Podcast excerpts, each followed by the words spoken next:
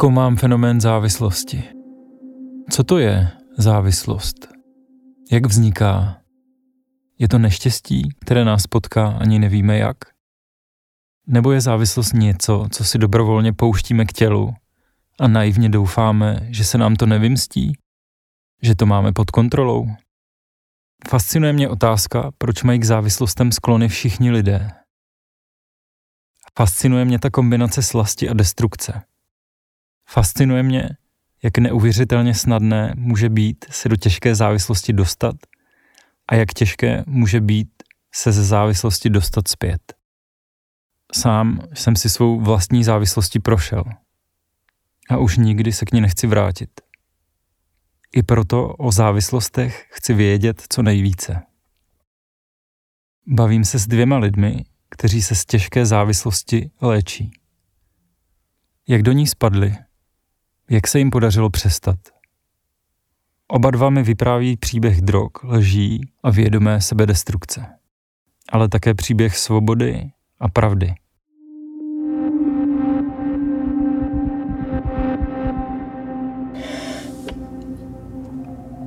No a tím se to rozjelo znovu, ale rozjela se totální sebedestrukce.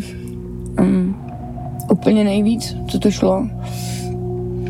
Už jsem měla bomby, už jsem měla jednu dávku za druhou a už jsem měla nitrožilně, zhubla jsem během dvou týdnů asi 15 kilo prostě a už to potom bylo takový, že už jsem, kolikrát jsem se rozbíhala po tlak a, a že prostě to udělám a prostě vždycky mě to nějak drželo asi ty děti, nebo já nevím, ty myš, nevím, ne, prostě jsem to neudělala. Ono se taky říká, že závislí lidi nemají odvahu si vzít život, protože už by nikdy neprožili pocit té dávky toho nastřelu, že? Takže možná jako i proto, no. Báře je 38 let, pracuje v pečovatelském domě, je matkou tří dětí. Prošla se těžkou závislostí na pervitinu. Na jejím příběhu je výjimečné to, že zvládla být těžkou uživatelkou pervitinu a zároveň měla v některých ohledech funkční a normální život zatímco uvnitř se odehrávala destrukce a zmar. Takže vlastně já jsem, já jsem pracovala v tom baru, s tím za barem. A já jsem se prostě tak nějak držela zpátky, já jsem si držela nějakou tu svoji hodnotu. Ale nicméně jsem se tam seznámila s člověkem, který mi byl hodně sympatický, blízký, připomínal mi jako takovou tu blízkost. Teď už vím, že to byla blízkost nějakého otce, který mi v životě jako hodně chyběl jsem se do něho zamilovala, měla jsem ho moc ráda a tak a nějak postupem času, on se mi svěřil teda, že má dceru. On už tenkrát v tu dobu mi bylo vlastně, já nevím, 22 roku. No a jednoho večera vlastně přišel domů se svým bratrem. A to už já jsem vlastně zjistila, že jeho bratr má vedlejší byt, takže tam jako vaří pervitina, tak přišel se svým bratrem a jeho bratr mě znásilnil. No, zase tam bylo nějaký dobytí a takový a tam bylo spoustu dní, kdy, kdy jsem ležela prostě v krvi a tak jako, ale a tohle to bylo takový hodně, hodně jako zásadní. Těsně potom vlastně, co oni mi to tenkrát udělali. Na stole, když jsem se ráno probudila, byla hromada, hromada prostě drog a já jsem začala užívat vlastně nitrožilně. Tenkrát už vlastně. Hromada drog znamená pervitin? Pervitin, jo. Takže, Takže já jsem si naučila tak nějak tu bolest tady z toho, z toho celkového zážitku prostě se mi tak nějak udusávala tím pervitinem. To byl způsob, jak přebít tu bolest. Jo. Brala jsem mi během tehotenství, brala jsem i přikojení u Jonáše a, a pak jsem tam měla nějakou pauzu, ale po cestě, když jsem, mě mamka o tom teď jednou vezla i s Jonášem, který už byl vlastně narozený, bylo mu 9 měsíců, tak jsme měli auto nehodu. A po té autonehodě já jsem rozjela úplný bomby, jakože jsem prostě, už jsem bez, už jsem bez toho pervitinu prostě jako kdyby nedokázala vydržet ani chvíli. A, a pak nastalo období, kdy jsme vlastně jezdili s Jonášem uh, na ozdravný pobyty do lázní, aby jsme ho nějak rozpohybovali, rozchodili a tak. A jim to mohlo být tak rok a půl, dva roky, tak nějak v průběhu toho. Jenomže pak už jsem si to začala do těch lázní tahat sebou, že ty drogy. No, prostě jsem jela, no. Ale tam už jsem užívala vlastně každodenně. To byl způsob, jak pohřbít to bolest, co? Co nejhlubší? Mm, já, jsem to, já jsem to totiž strašně chtěla říct třeba té mámě, nebo tak, jo. Mm. Hmm, už, už tenkrát tak proměla prostě, jak jsem, jsem jí to prostě chtěla říct a chtěla jsem se vybrečet, ale pro mě prostě bylo jednodušší nechat si ty drogy a mámě nic neříct a nechat si pomoct, jako kdyby dělat to zázemí pro, pro Jonáše tou mámou, což ona teda mi v tu dobu, jako kdyby jsem byla těhotná, ona by byla hrozně blízko, moje máma. Úplně, ona dělala takového tatínka, co chodil do práce a tak a já jsem doma se snažila vařit a tak jakože prostě aspoň něco, ale se to prostě bylo těžký, jako já jsem já jsem prostě bez těch drog nemohla, nemo, nevydržela už, no. Už to prostě jakože, už to nešlo, no. To se asi jako člověk, který vlastně nebral třeba piko, hmm si to umí těžko představit, že to dá tak jako, že se s tím dá tak relativně normálně žít. Že to nevypadá, že bys byla nějak jako že bys měla nějaký, já nevím, psychózy, nebo prostě neskončil se na ulici. Ty no jsi, ty jsi a prostě jako psychózama, já jsem, já jsem totiž psychózama procházela asi, asi až po narození uh, mojí druhé dcery, vlastně třetího dítěte, ale druhé dcery Věrušky. Mně se dařilo třeba na dva měsíce přestat nebo tak a všechno bylo fajn, ale, ale pak prostě mi začaly zase ty dny a vzpomínky a tak ty bolavé věci se mi vždycky průběžně otvíraly, takže já jsem si to zase potřebovala popovídat s tím svým kámošem Pikem a bylo mi fajn. Ty jsi vlastně fakt vybírala jako terapii špatným způsobem. Prostě si vždycky, vždycky, když to začalo bolet moc, tak si zbrala. Že jsi k tomu vrátila, je to tak? Jo, určitě. Protože já jsem necítila blízkost rodiny, jako kdyby... Mm, nám se, já jsem prostě měla pocit, že se to rozpadlo, když mi bylo prostě 14 než když se rozvedli prostě, no. A tak no mě prostě si jako někdy si dokázala přestat a pak tě něco začalo bolet, nějaké vzpomínky a zase se k tomu obrátila, protože to bylo prostě v úvozovkách nejjednodušší. Já jsem si s tím hlavně vždycky mohla popovídat. Tu bolest někomu. Mm-hmm. Počkej, to je zajímavá věc. Ty jsi spojídala s pervitinem? Jo. Jak to vypadá? Jak to vypadá? Že jsem si dala a prostě povídala jsem si se svým kámošem. Říkala jsem mu, co mě bolí. Zpívala jsem mu, uklidňovala jsem ho, že prostě si ho nechám a, a strašně dlouhou dobu to bylo to, co jsem třeba, teď to, co řeknu, bude znít hrozně, ale je to tak, milovala jsem ho víc než svoje děti moje děti odjeli a já jsem uspěšovala prostě jejich odjezd prostě na víkend dědečkovi jak babice, jenom proto, že prostě jsem si prostě potřebovala dát a, a bylo, ten byl pro mě prostě na prvním místě. Já slyším teďka, že tě to hrozně bolí. Tady to, mm. co říkáš. Mm. Jo. To znamená, dá se říct, že ta závislost v tomhle je strašná. Mm-hmm. Že se z toho stane tvůj vztah číslo jedna. Jo, Že tě prostě pohltí. Mm-hmm. Jo. Jo, prostě pro mě to bylo moje opora, moje pomoc, můj náhradní táta, můj náhradní máma, můj náhradní život, moje náhradní přátelé, byly to moje... Mm, já jsem vlastně ještě do před pár lety jsem ještě necítila, jakože tu lásku mám, jako mm, tu lásku, jak by měla cítit máma ke svým dětem, tak jsem ji ještě vlastně jako by necítila. Tak tu pravou, jak by to mělo opravdu být, asi no. Že vlastně ten první ten nahradil lásku. Zákeřně dost, protože to je návyková látka. Tak... No, hlavně úplně reálný úsudek šel bokem a hlavně slovo lásky jako smysl a materství jako smysl materství šlo vlastně všechno jako kdyby bokem, jako jo. Tam vlastně ten reálný úsudek a tohle to všechno, protože já jsem začala poměrně docela brzo, jsem se na to i pověsila a tak, tak mi to jako k tomu životu jako kdyby stačilo.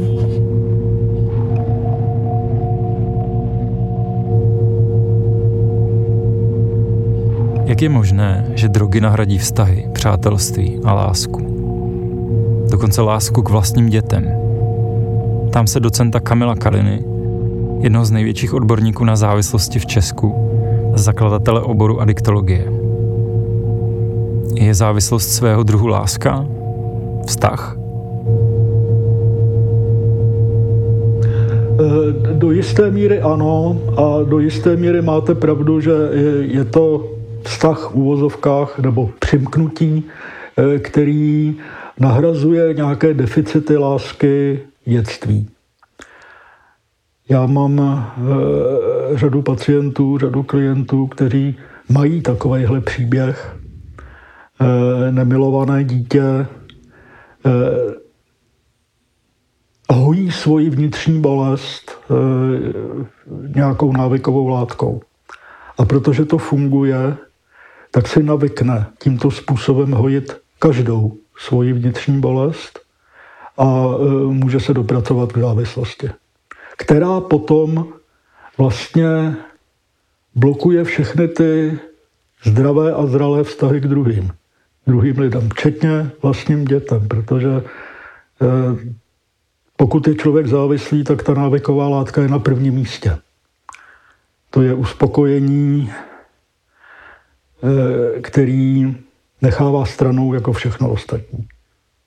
A pak už to ani není uspokojení, ale e, když člověk nemá svoji dávku, tak je mu zle, čili už nebere proto, aby mu bylo dobře, ale bere proto, aby mu nebylo špatně. Ano, nic jiného nemá čas. Mentální kapacitu. Takže ta vztahovost je tady hm, nahrazená něčím, co e, může ty výbojové deficity napravo, e, částečně, částečně hojit, ale taky co zanechává deficity další ve vztazích ke skutečným lidem, ve vztazích k sobě samému, v práci, studiu a tak. Už tam prostě pro nic jiného není místo.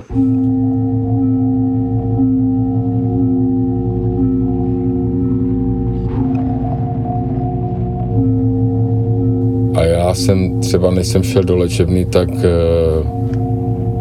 nějakých 8 piv a, a, a 2 litry tvrdého, jako nebyl, nebo byla ta míra, která byla jakoby nutná, jo, nebo litra půl, nebo tak. Jo. S tím bylo špatně a bez, to, bez toho bylo taky špatně.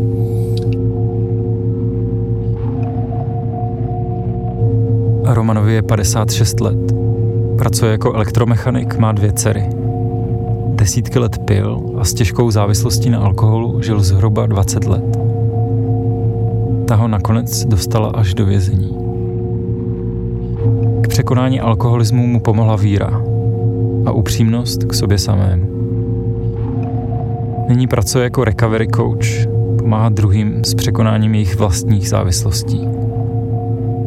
Jaká je cesta spořádaného otce od rodiny k odsouzenému alkoholikovi se zkušeností s pervitinem?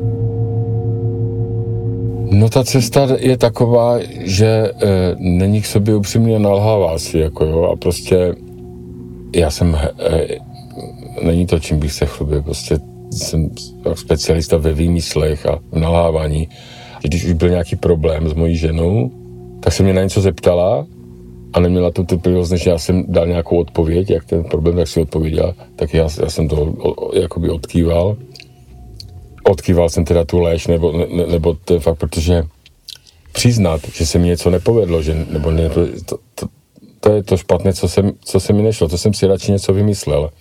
A ono to pak, fakt to roste po drobných kručkách, jako jo, není, není to o tom, že prostě se někde rozčílí a to a to a třísneš dveřama a to, nebo u mě to tak není, je to prostě o drobných kručkách a a neřeším to, eh, že tam jsem přišel o práci a tam na to nemáme a jo, a jedeme na dolů, jo, jasně, no, tak, tak, tak, tak se někde udělá nějaký, nějaká půjčka, která je nekrytá, jako jo, a tak, no, to, je, to byl první trest, který, na který jsem, který jsem dostal, který to byl nějakou ještě podmínkou a to se samozřejmě neříká, ale ono, ono to postupně roste a, a jak ti to jednou pomůže, prostě ten, ten chlás, že, že to prostě proliješ a ono se tak utopí, tak, tak samozřejmě ty dávky se pak jako zvyšu, zvyšují. Jo, to jde prostě automaticky, protože potřebuješ za, za, zahlušit v sobě ten strach, jo, protože samozřejmě se, se jsem se bál, kdy, kdy, kdy co přijde a kdy se co provalí a kdy se co ne, to jo, to je, a teď to, co s tím, s tím strachem prostě v sobě,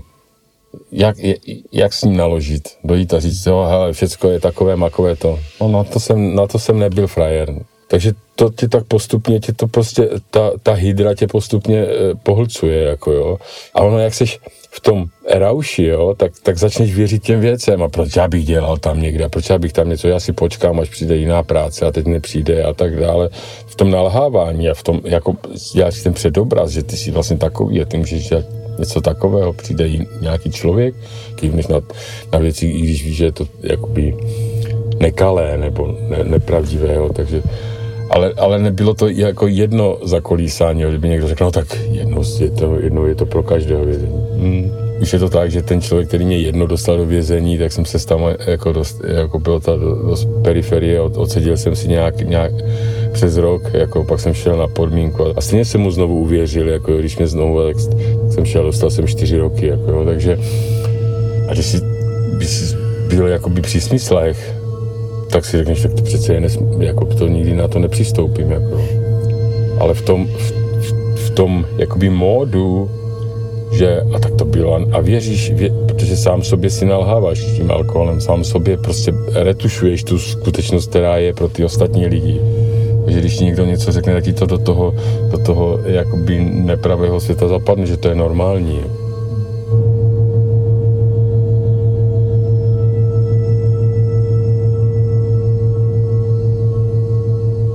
Co se týče té vnitřní pravdivosti, tak tomu, to, s, tím, s tím jako velmi souhlasím, protože hm, e, část života v závislosti je život ve lži. Nepřiznání si e, sobě, e, že jsem se odsnul někde, kde jsem třeba jako nechtěl být, nepřiznání si, že mě ta psychotropní látka svazuje a poutá víc, než bych třeba byl ochoten si sám připustit. Eh, a eh, taková ta často opakovaná věta, já to mám pod kontrolou, eh, která se jako hodně často objevuje, tak ta vlastně svědčí o té vnitřní nepravdivosti. A um,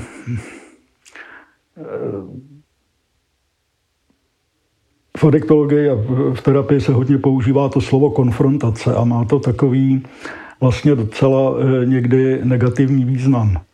Ale vlastně to znamená, tam je to latinské frons, čelo, postavit se k něčemu čelem.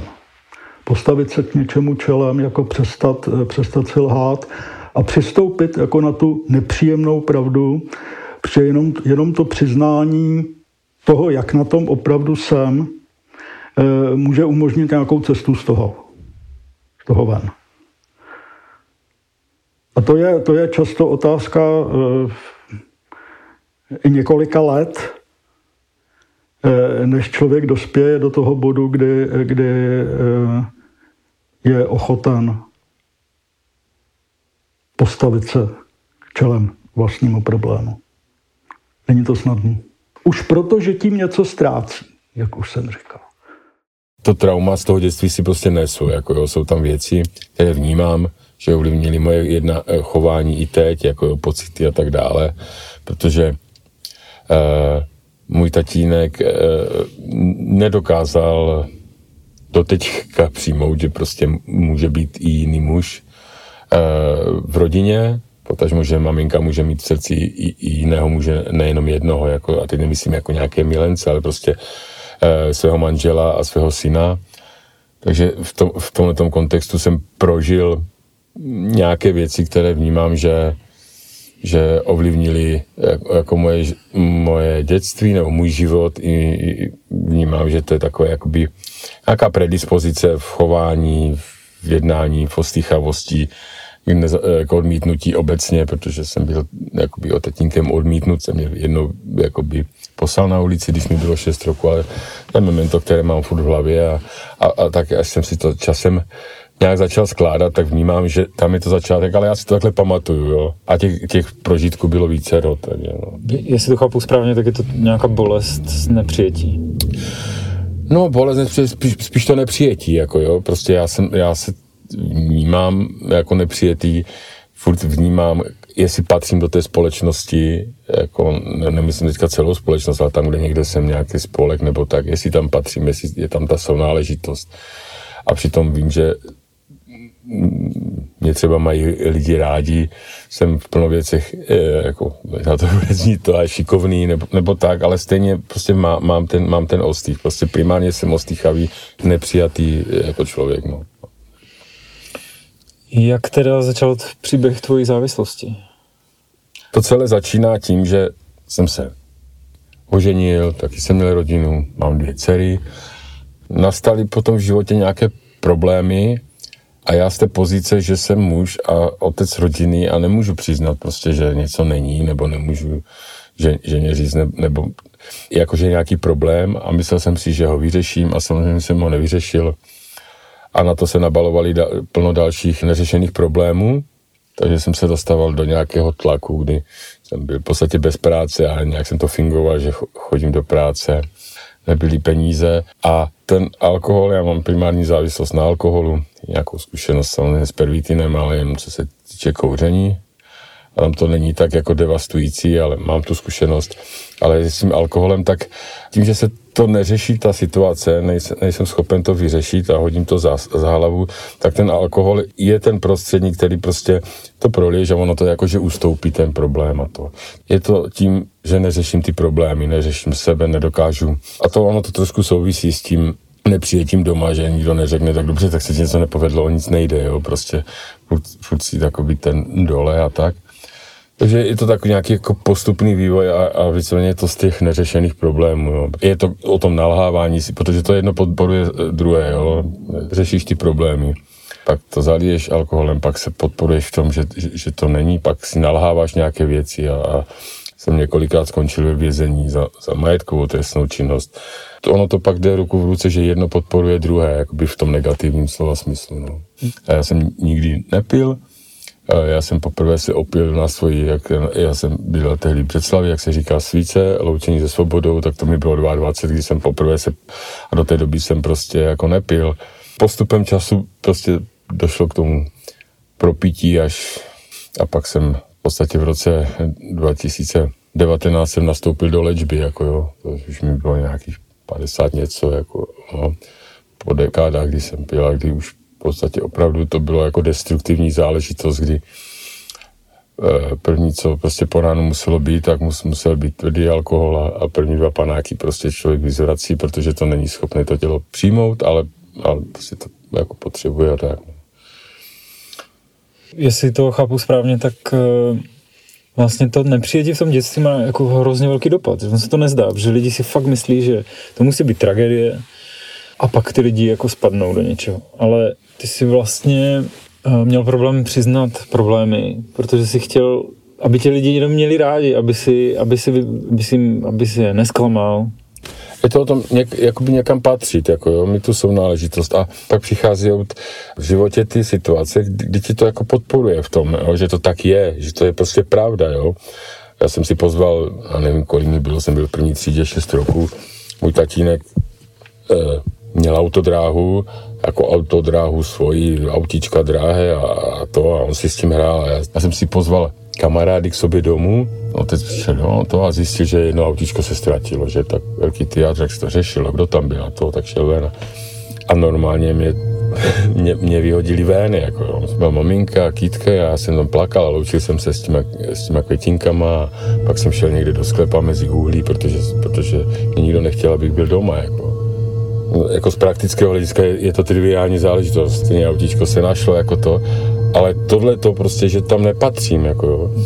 A potom ho maminka prostě nedokázala mého tatínka přesvědčit o tom, že, že já nejsem pro něho žádný rival, ale žádné ohrožení jeho, jeho ega a jeho toho, že je nejlepší. Neuspokojená touha po přijetí z rodiny může vést k tomu, že člověk je schopen udělat cokoliv, aby byl někde přijat v nějakém jako jiném společenství. A to společenství pro něj může samozřejmě být rizikový tím, že se tam pije nebo kouří nebo krade na druhou stranu. Že? Ale, eh, ale eh, eh, ta základní touha být přijat, ta je tak silná, že často vede k tomu, že člověk chce být přijat i za cenu toho, že, že něčemu propadne. Pak se teda vynořuje otázka, jestli vůbec máme svobodnou vůli. A to je jako velmi, velmi filozofická otázka, eh, ale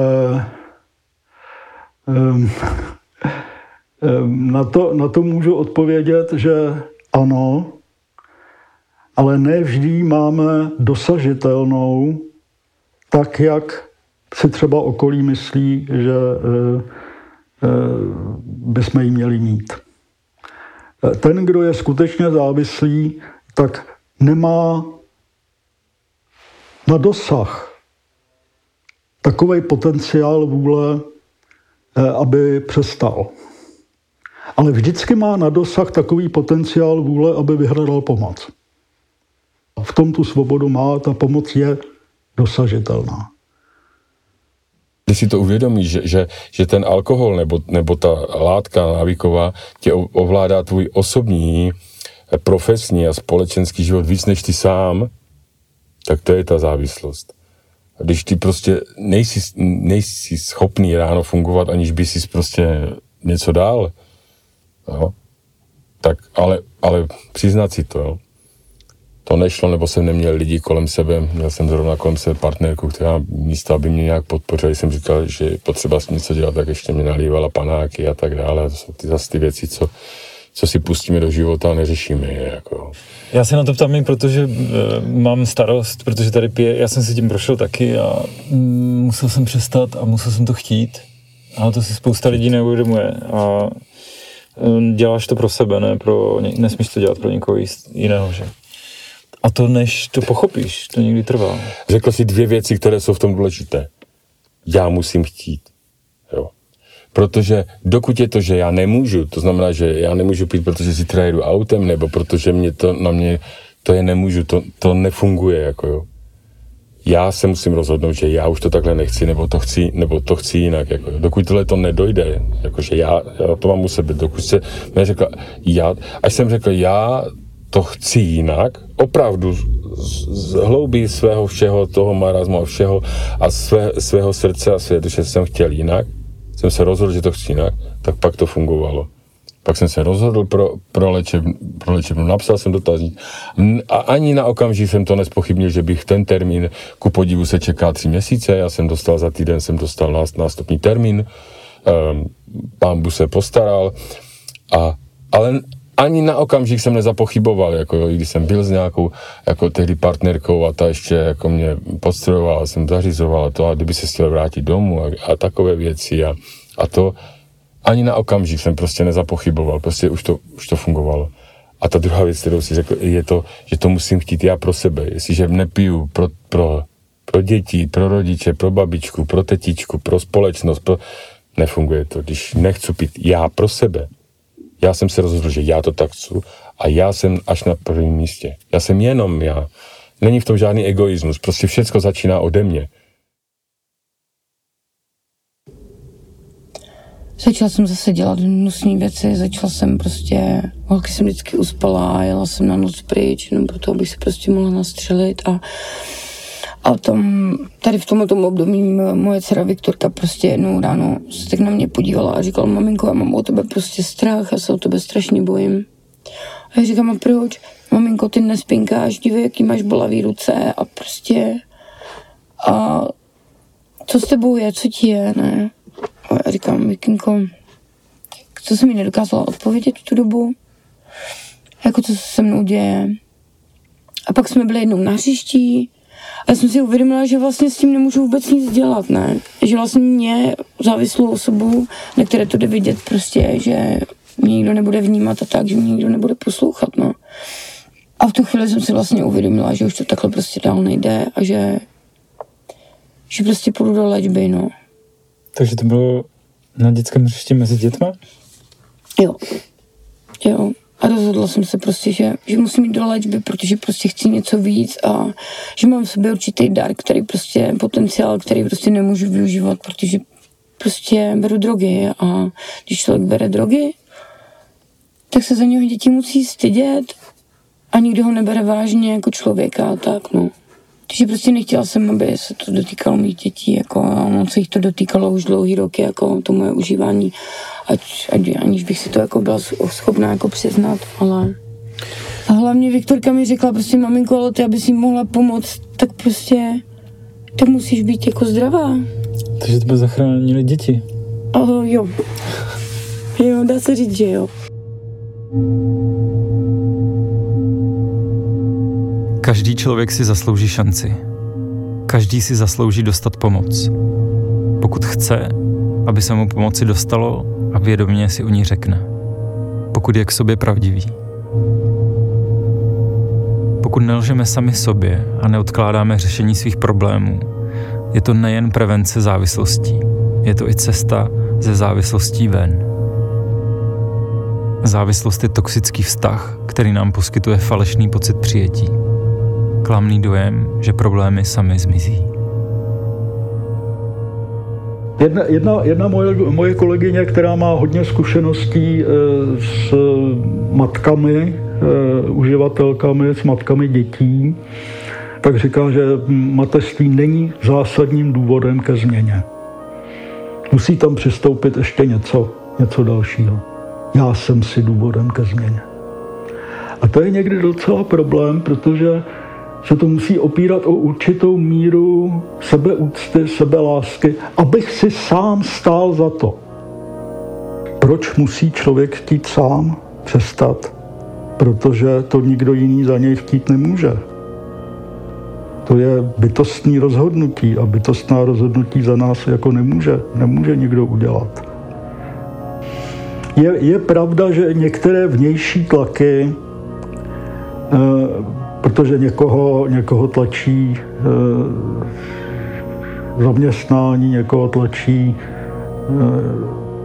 třeba ospod e, nebo e, justice, někdy to lze přeměnit na tu vnitřní motivaci, na to já chci. Ale ta je jako vždycky, vždycky základní. A to přestat eh, je eh, bytostní rozhodnutí, který za člověka nikdo udělat nemůže. Nemůže to udělat terapeut, nemůže to udělat psychiatr, psychoterapeut. Může, může e, přispět k tomu, aby e, člověk tomu vnitřnímu rozhodnutí dospěl. Ale vždycky je to jeho, je to prostě jako jeho život. A někdy my s tím jako nemůžeme nic dělat. Jsme přesvědčeni, co by pro našeho klienta bylo dobré přestat, ale dokud on sám o tom není přesvědčen a e, nechce se k tomu, se k tomu rozhodnout, tak se často trápíme tím, že tam nemůžeme nic dělat.